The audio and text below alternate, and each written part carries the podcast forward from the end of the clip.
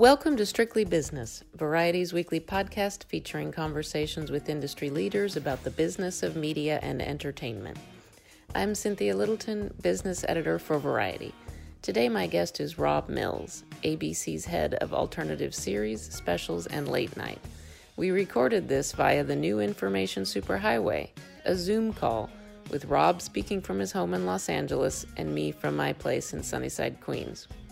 In a lively conversation, Rob offers insights into how ABC found the way to salvage American Idol's live shows. He also talks about the business of game shows and why he wants to get a new season of The Bachelor in production ASAP.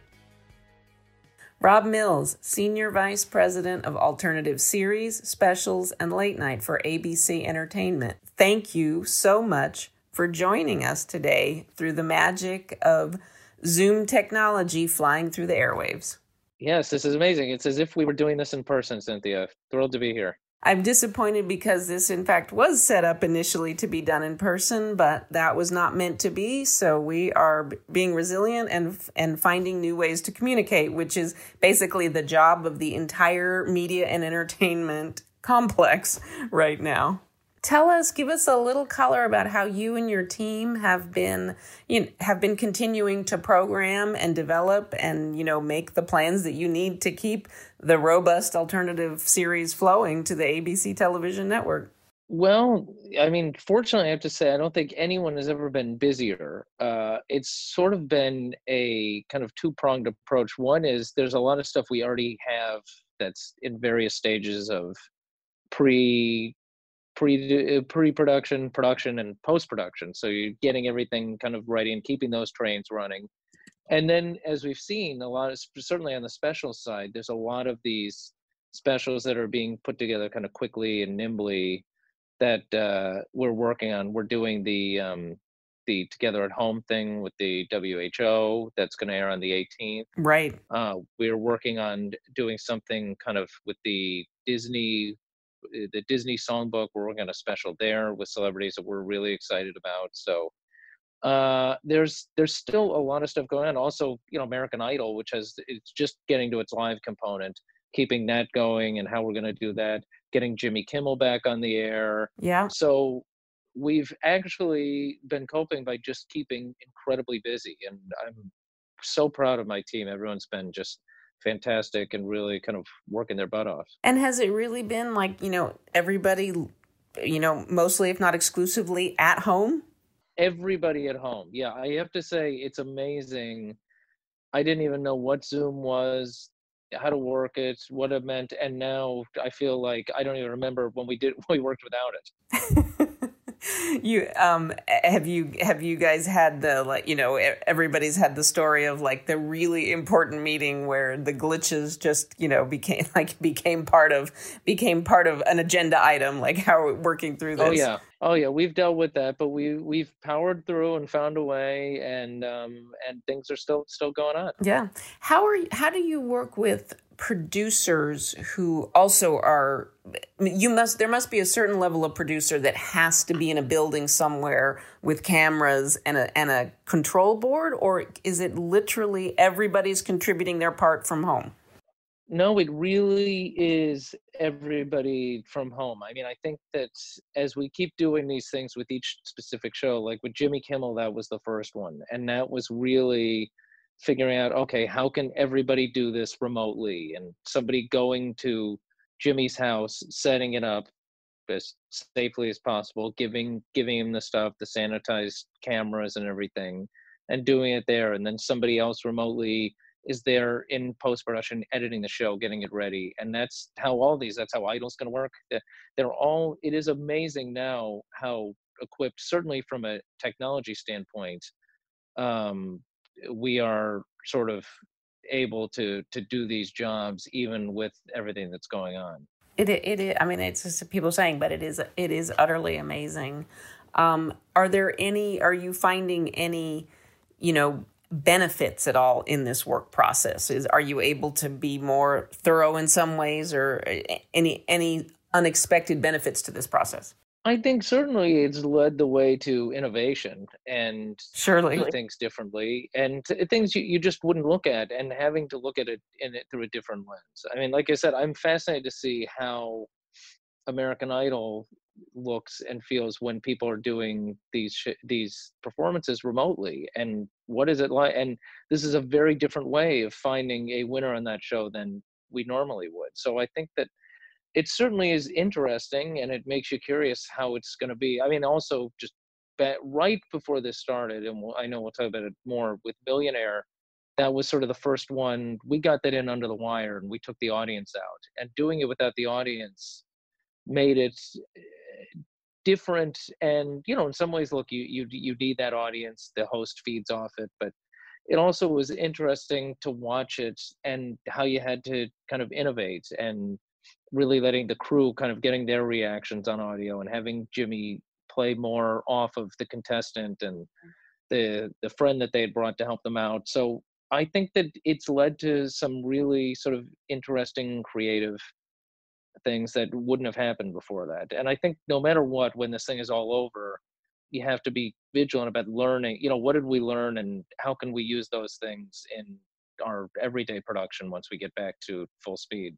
I mean, I think that a lot, you know, some of this, the most sort of low tech, fuzzy, shaky video has been some of the most compelling television that that we've all seen. Absolutely, I think that's that's exactly right. And it's just yeah it's it's amazing. And it, it it is a testament to you know how our world is is really from that standpoint able to not only survive but thrive let's talk more specifically about idol which you you know this is such your big such a big set piece for you for so much of prime yes. time for the mm-hmm. second half of the year here so you had pretty much kind of just gotten off the ground and then like yes. you know not not a week in all of a sudden you know the the sort of the growing awareness of of what this was going to mean talk about how can you talk specifically about how you transitioned that from being up on its feet with a crew of i'm guessing hundreds to oh, yeah. how you're doing it now yeah i mean it was i mean it's so funny because everything really was trending in idol's direction I, we we started we were pacing ahead of last year I think that the judges now three seasons in are eh, sort of better than ever. Their, their chemistry and, and their judging, they've really, really gotten it. I think they're arguably some of the best we've seen in those chairs.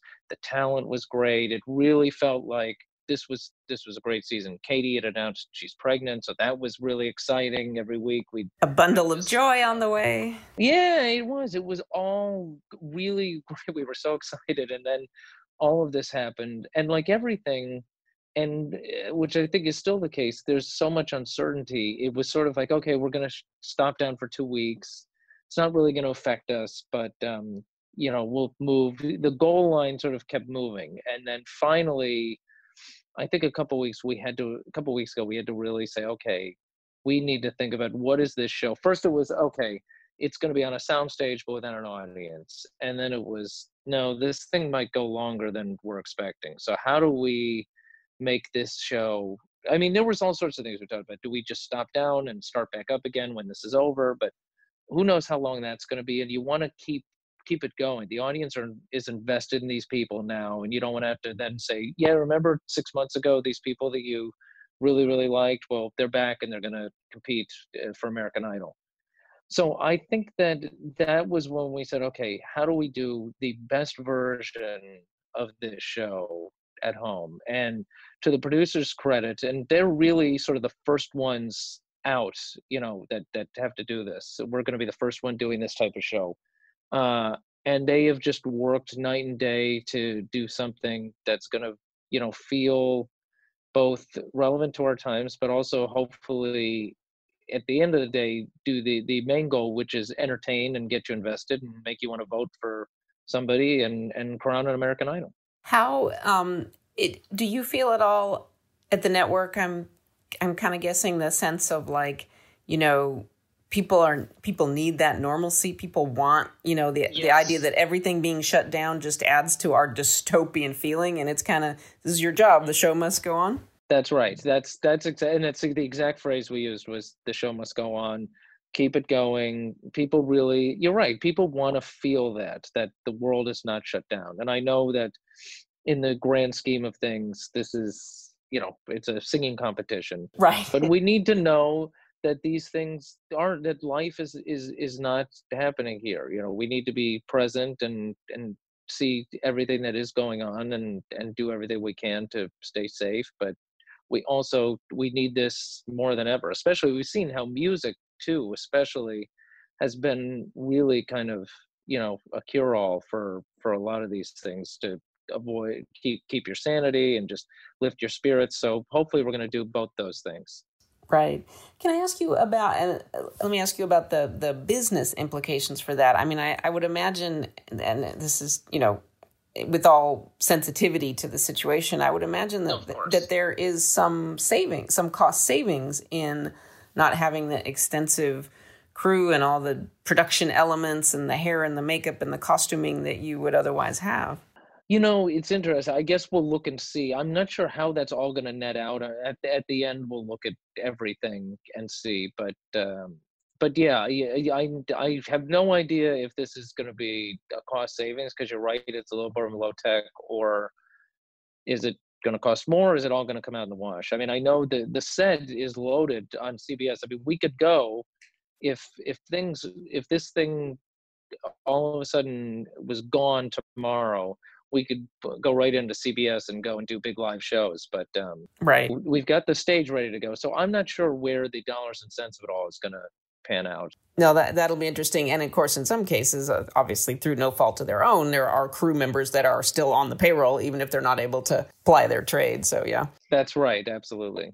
How in the sort of in the bigger picture, you mentioned some of it with the with the in, a question for you is how has Idol changed for you for ABC as a business now that you've had it a couple of years and you you know it's it, it's so clearly there's so much you know integration with other parts of Disney now. Can you talk about how it's changed as a business from year 1 now that you're in year 3?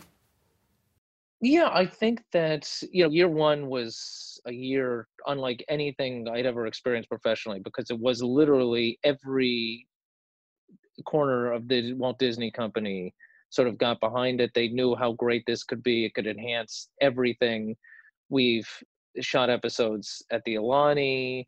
We've had Disney night. So it's really been one of those things that's just been a great sort of brand enhancement. And I think now the the big question was is there still room for idol were people sick of it and i think we saw that there is you know it's not what it was 15 years ago, but I don't know that anything is or right. could be. But sure. what we have seen is that there is this is an audience that has incredibly loyal following and a four quadrant following that this is a show that people watch mm. together yes the fact that we had this room on sunday night too which just feels like that was always the family night this show just sort of fits like a glove on our sunday night schedule we look at what we had before and what we have now with idol and it's just great. So we just consider ourselves really lucky to have it, and it's one of those things that's just helped strengthen everything. The the network, things around it. I think it's paired really well with the rookie this year.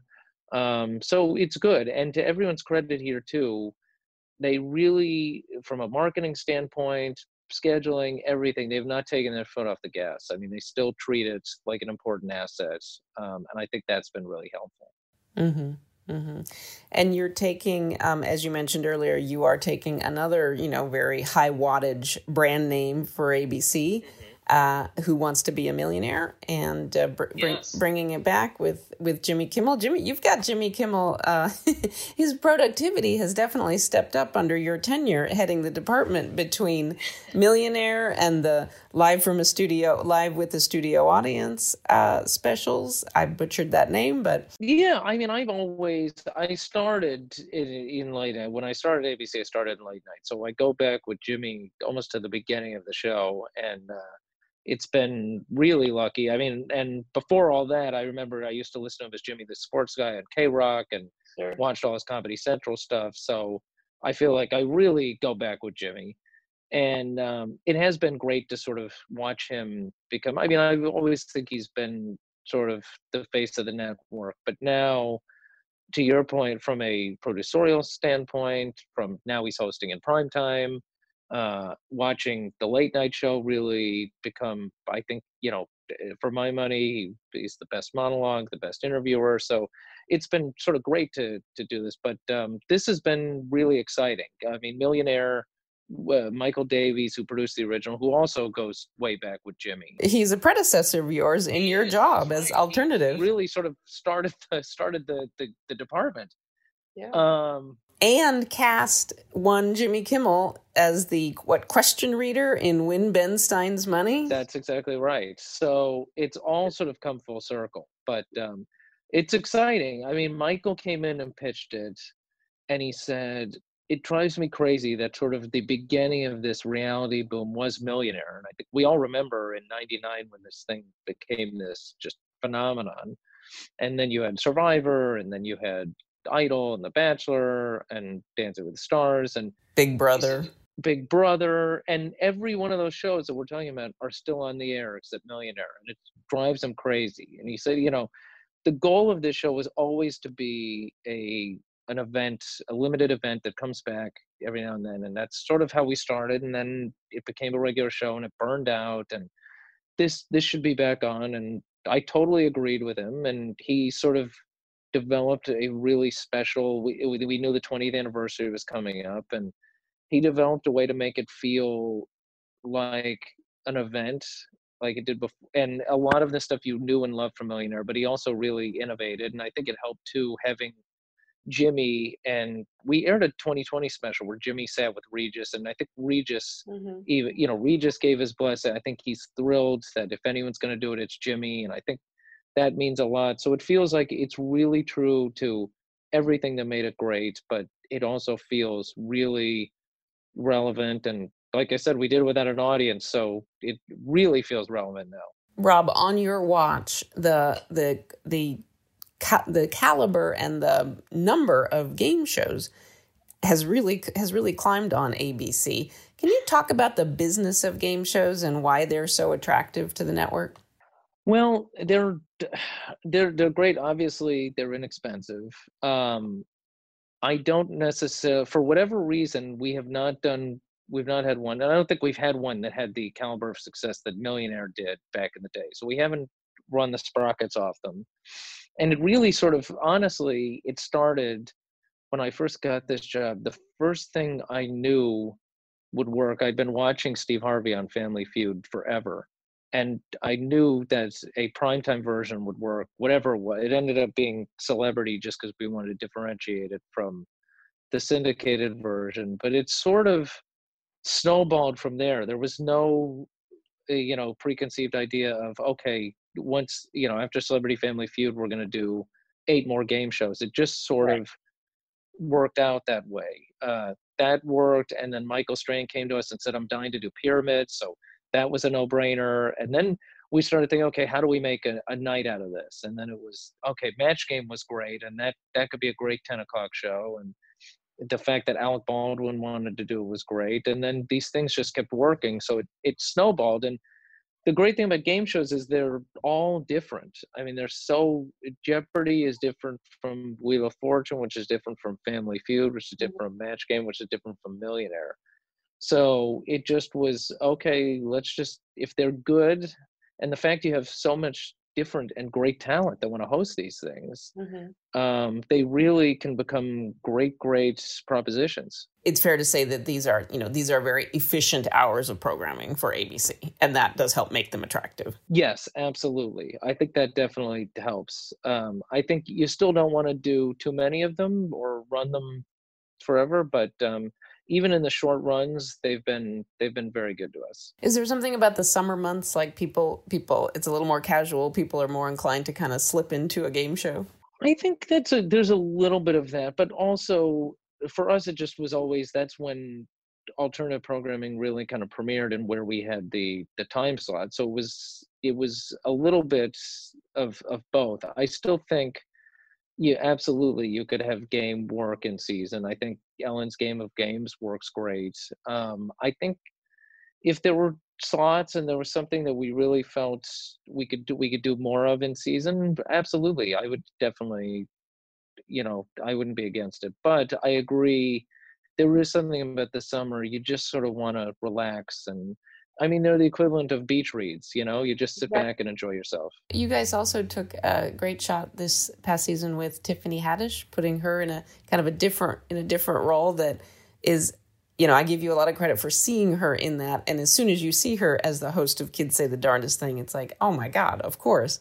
But to see her, to see her initially as a good candidate, I um, give you guys a lot of credit for that. Um, the show, I thought, I just, I found the show charming. Thought they did a really nice job of kind of re, uh, adding some new elements. Um, how, how was it for you guys? Oh, it was great. I mean, believe me, I, I, wish I could say we were complete visionaries and saw Tiffany, but honestly, everybody under the sun wanted to be in business with Tiffany Haddish. I mean, she is the minute you saw her in Girls Trip and you'd seen her on um, Jimmy Kimmel Live telling, she told this story about Groupon, if you've ever seen it. That yeah. was sort of, I mean, just you knew this woman was a star. So we had really wanted to figure out something with her. And then we were look we were fortunate that i think it's literally just about a year ago last april she came in with this package and eric schotz who produces kids say the darndest things we'd always talked about it because that's another one too. Like you said cynthia that you just you grew up you know you you you, you loved it you watched it. There's uh, certain things that are just timeless. This is one of them. And we always said god if we could find the right host it would be great to bring it back. And he to his credit attached tiffany. And for us, yeah, it was like a no brainer. We always think about, gosh, AFV, which I know you're a huge fan of as well, is such a great it, has been such an anchor for us for over 30 years and what is how do you keep that audience there? And this just was sort of like wow this is the perfect show to go with it. So it was it was really a privilege honestly to do it. Kids cameras and unpredictability yeah. what could go wrong? Nothing absolutely um, actually, a little more serious note. Let me ask you about, of course, another one of your the great franchises that I know you are continue to groom is The Bachelor, which utterly defies the gravity of both ratings and just pop culture buzz. It is, you know, my like a lot of people, my Twitter feed is given over. I think to people talking about The Bachelor when the show is on. In this environment, given the public health situation, does that make it hard to do that to do a new version of that show or, or new a new season of that show right now? Does that have to be paused? To to your point it has sort of defied gravity and it's lasted now it'll be it, it's just about 20 years old. I think it's 2022 it'll be 20 years. And i think the reason for that is the show has not existed in a vacuum and it's always evolved and it's been different and the the bachelor you watch now is very different from season one in 2002 and i think that everything about it has has changed and and tried to update and so i think that'll be the case here. I think everyone is looking and thinking okay how do we do the show now? How do we reflect the times we're living in? How do we be nimble? And how do we get back into production as quickly as possible? So i think that it might be different but like i said it's different now than it was 10 years ago too so uh, it's still going to be everything you know and love about the the franchise and it is one that literally we have meetings every day about it. Nobody takes it for granted. Um, so i think that's it's still there's absolutely a way we can do it and hopefully that way is going to be sooner rather than later. Hmm. when when if if everything was was you know as as normal let's call it when when would you be going into production on a new ver- on, a, on a new season of the show? Well i think we would you know again everything keeps moving first that was another one too. We stopped down for two weeks and then it was okay maybe it's two more weeks. Um, we still don't know when normal is but we're looking at as many different variations of it as possible whether it means not traveling or not traveling as much or not going by planes or just finding one place that we do the entire thing in and making sure everyone is tested and so it's almost like you know bachelor in quarantine basically. Um, we'll look at all those things because i think at the end of the day this is uh, to your point about idol too we just need that normalcy. We need to know that these things uh, need to be done safely but they can still be done let me ask you, and not being entirely versed in the minutia of bachelors. The show the show does it seems to be an engine of kind of of its own, you know, sort of scandals within the contestants or within some aspect of the production. Is that I know this is a, might be a hard question for you to answer, but is that is that in and of itself the fact that there's a scandal about this person or that person or something is revealed about that person's deep in the past. Is that all accrue to you know keeping the show high in the twitter rankings and keeping the you know keeping the ratings very strong? Does all that noise around the show really help in the end?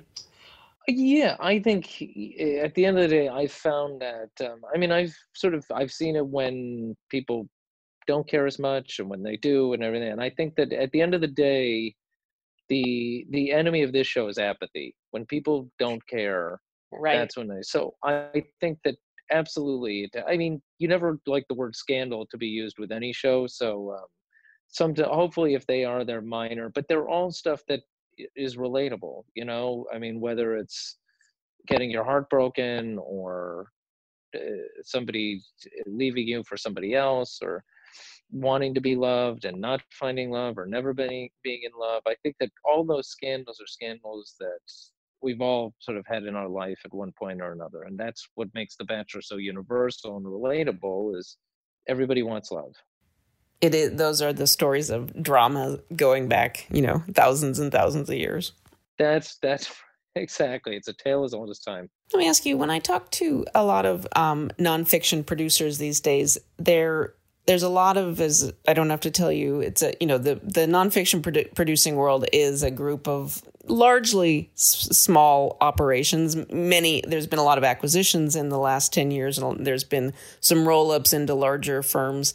But if you talk to kind of the classic producer that runs you know that that runs his or her own shop and you know can be prosperous with a couple of shows.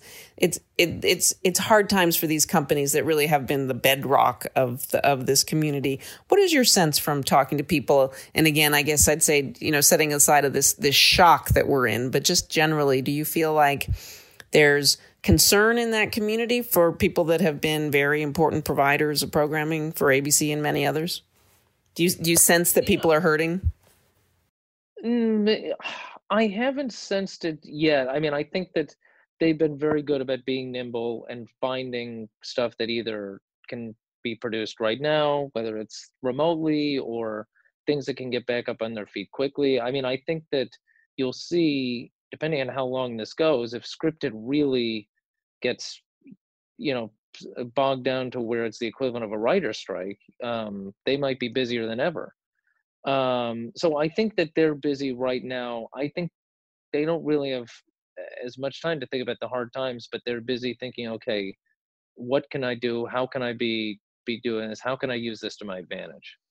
Do you feel like um, uh, there's also been a lot of talk about you know kind of a dearth of of certainly new formats, new ideas. Do you feel like you have a steady stream of of options walking through your door? Do you feel any diminishment in you know options or formats or pitches that come in again prior to the prior to the current situation? Mm, no i mean i think that what we've learned is there might be only a certain number of stories that can be told but it's how do you what is the different spin on that? And i think that obviously the sort of prime example that was the masked singer which is not that different from something like dancing with the stars or or idol but it really took this this twist on it and made it feel completely different. And I think you're seeing that now with producers who realize that you don't have to reinvent the wheel or do something crazy that doesn't make sense, but it feels completely different. But just the flourishes you put on and the things that you make it feel different really are kind of what what separated. And we're getting a lot of great innovative pitches that way. I think that a show we did last summer that's coming out this summer, Holy Moly, which was, you know, a mini golf tournament and was kind of crazy, but the way they produced it made it feel fresh and different, and we're really proud of that one. That there was a layer of humor there that was that was yeah, fun and, and could really could really work right now. Exactly. That's that's right. I think people will be very happy when it comes back. Uh, Rob, anybody that follows you on Twitter knows that you are a true student of television and a big fan. What is your Twitter? What is your Twitter handle? Uh, it's you know it's very complicated because I sort of signed on not knowing what Twitter was all these years ago. I probably would have made it simpler, but it's it's um, Millsy M I L L S Y one one three seven four. So all right. Well, it's my birthday, January thirteenth, nineteen seventy four. So. Well, now we'll we'll remember to send you a present. But any you know TV fans fans of kind of interesting arcane TV should follow that because Rob is a good poster. Um, tell me. So again, knowing that from your Twitter feed, what was it that got you into the business? How did what what made you want to uh, become an become an executive? It sort of suited me perfectly because you get to develop things and be creative, but. Uh, I do like the business aspect. I love getting the ratings every morning and seeing what's worked and what didn't. And that's something I always liked growing up too. So I'm incredibly lucky. What what opened the door to you? Like what what started you on on the path that you're on? Uh, in terms of just this job getting here. This job, or just your uh, career and your career in TV in general. Well, knowing, uh, you know, I don't think I necessarily I I love film. I love TV. So even that was sort of happenstance. I just knew I wanted to do something. So I came out to I came out here in '96 uh, after I graduated college and just knew didn't know what to do. Just knew I wanted to get in. And somebody was fortunate enough to say, "Go work at a, a talent agency because you'll make contacts there." And again, I could have been put anywhere. I happened to be in TV, and at that point, it was the head of uh, what they didn't even know what to call the, the group. I think they called it off network because they didn't know what alternative TV was. But this was three months before Survivor, and you watch the whole thing explode. And um, Andrea Wong kind of there was an opening there as an assistant to the um, head of late night um, under Andrea Wong, and so she hired me and I've been here ever since, but it was all very kind of happenstance, just knowing that I'd be happy kind of doing anything, whatever it was in this business, because I did, I did, I absolutely loved it. well, again, now you're uh, now you are an executive in charge of a whole lot of shows that we just spoke about. I know. Thank you so much, Rob, for taking the time out. I hope you and your family are well and stay well in all this, and look forward to a, a, a sequel that we can do in person. You too, Cynthia. I'm excited for that. Take care. Thanks, Rob. Thanks for listening. Be sure to tune in next week for another episode of Strictly Business.